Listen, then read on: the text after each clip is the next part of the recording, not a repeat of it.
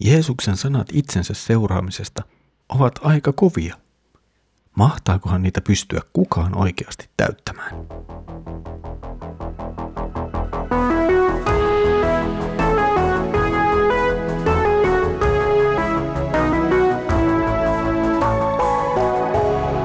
Kirjoitusten pauloissa. Tervetuloa taas mukaan Kirjoitusten pauloissa Raamattu-podcastin pariin. Minä olen Mikko ja katselen teidän kanssani yhdessä Markuksen evankeliumin jakeita.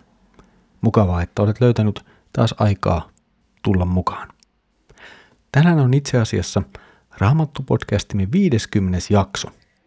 Ja alamme myös olla aika lailla Markuksen evankeliumin puolivälissä. Edellisellä kerralla Jeesus ilmaisi ensimmäisen kerran opetuslapsilleen, mitä hänelle tulee tapahtumaan. Tähän Jeesuksen viestiin kuolemasta ja ylösnousemuksesta Pietari reagoi jälleen väärin, ja siitä Jeesus häntä sitten moittii.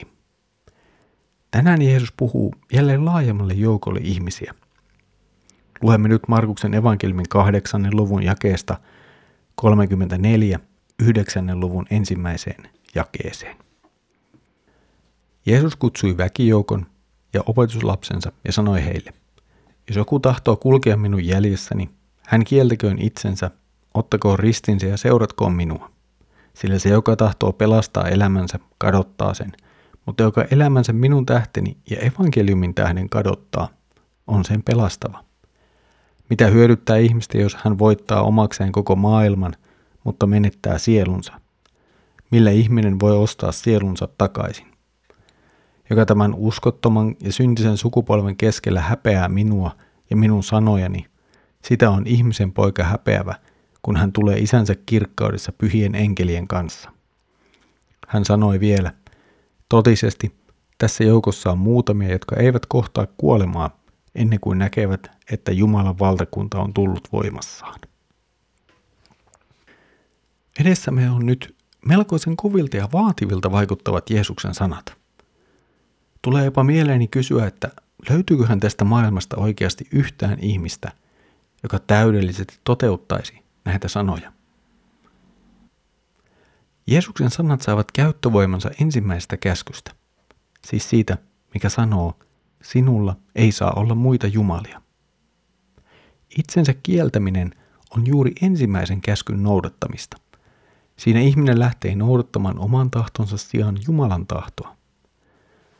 Mutta mitä sitten on tuo ristin kantaminen? Mielenkiintoista on se, että konkreettisesti lähes sama ilmaisu toistuu muuten myöhemmin Markuksen evankeliumissa, siis ristin kantaminen. Ja silloin on tilanne siinä, että Simon Kyreneläinen laitetaan kantamaan Jeesuksen ristiä. Mutta nyt ei vielä olla kertomuksessa ihan tuolla asti. Mihin voi viittaa ristin kantaminen ennen pitkäperjantain tapahtumia. Jeesus puhuu tässä nyt jollain tavalla kielikuvallisesti. Ristin kantaminen on mitä tahansa, mihin uskova Jeesuksen tähden joutuu.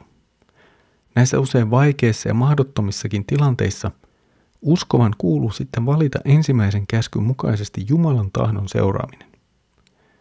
Ja joskus tämä sitten johtaa ihan fyysisen ristin kantamiseen ja jopa kuolemaan Jeesuksen tähden.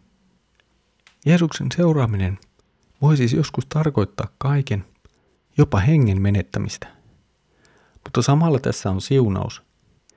Uskova voi menettää tässä maailmassa kaiken, mutta samalla hänelle on kaikki valmiina iankaikkisuudessa. Luulen, että nämä sanat saattavat tulla meille yhä tärkeämmäksi, jos yhteiskuntiemme kehitys jatkuu siihen suuntaan, johon se on nyt menossa. Se vapaus, joka meillä on nyt kristittyinä elää, uskoa, julistaa ja opettaa, voidaan ottaa meiltä pois. Ja meiltä voidaan todella kysyä valmiutta luopua aika paljosta uskomme tähden. Vielä toki emme ole kovin pahassa tilanteessa Suomessa, mutta meidän on syytä olla valmiita myös hengellisesti siihen, että tilanne voi vähitellen mennä kovastikin vaikeammaksi. Ihminen ei voi Jumalan edessä antaa mitään ansiota tai muutakaan, jolla pelastaisi itsensä. Siksi on niin tärkeää pysyä Jeesuksessa, uskoa Jeesukseen, tunnustaa Jeesusta. Jeesuksen seuraajat elävät maailmassa, joka kieltää Jumalan. Tässähän ei ole mitään uutta, näin on ollut aivan alusta lähtien. Ja tällaisessa maailmassa opetuslasten tulee olla erilaisia. He tunnustavat Jeesuksen häpiällisen kuoleman ristillä. He jopa julistavat sitä ja pitävät sitä koko elämänsä perustana. Ja toki ei vain kuolemaa ristillä, vaan myös ylösnousemusta. Ilman ylösnousemusta risti on vain kuolema, vain julma teloitus. Vasta ylösnousemuksen kautta myös risti saa lopullisen voimansa.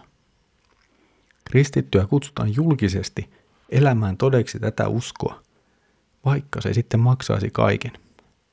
Ja tämä on kova haaste. Samalla tämän kaikki pitää asettaa keskelle kokonaisuutta. Mikään tästä ei ole uskovalle mahdollista ilman, että risti ja ylösnousemus todellisesti tapahtuvat. Vain niiden kautta voi uskova rohkeasti seurata Jeesusta, koska hän tietää, että synti, kuolema ja perkele on todellisesti voitettu. Synneistä on annettu täydellinen ja lopullinen sovitusuhri, ja ylösnousemuksessa uskovat on lunastettu Jumalan valtakuntaan ikuiseen elämään. Jeesus puhuu vielä jaksomme lopussa niistä, jotka eivät näe kuolemaa ennen kuin näkevät Jumalan valtakunnan tulevan voimessaan. Nämä sanat toimivat siltana seuraavaan tapahtumaan ja toisaalta muistuttavat siitä, mitä on jo tapahtunut.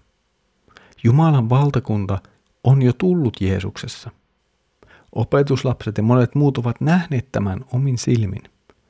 Se voima, joka Jeesuksen toiminnassa on, osoittaa Jumalan valtakunnan tulemista. Samalla nämä sanat viittaavat jo siihen, mitä Pietari, Johannes ja Jaakob saavat kuuden päivän kuluttua kokea.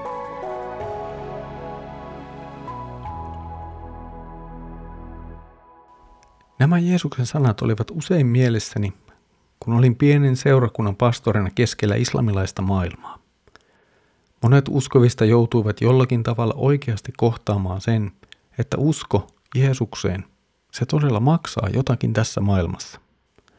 Vaikeuksia oli perheen keskellä, työpaikalla, naapureiden ja viranomaisten kanssa.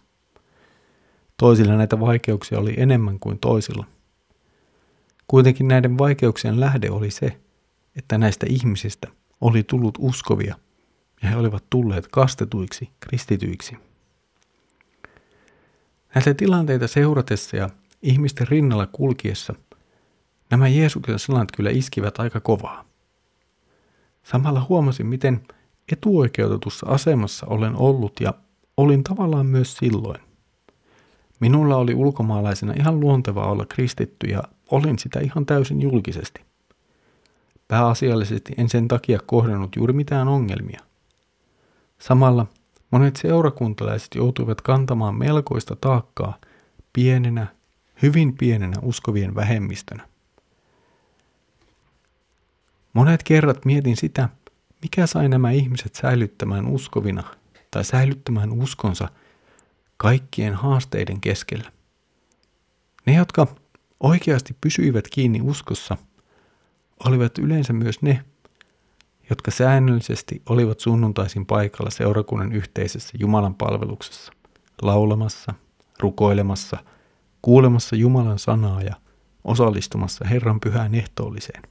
Kaikesta pienuudesta, inhimillisistä puutteista, ihmisten syntisyydestä ja kaikesta muusta huolimatta nämä Jumalan meille antamat lahjat, ne kantoivat meitä kaikkia, niin minua pastorina kuin myös niitä uskovia, joilla oli uskonsa tähden paljon vaikeampaa kuin minulla koskaan on tähän asti ollut.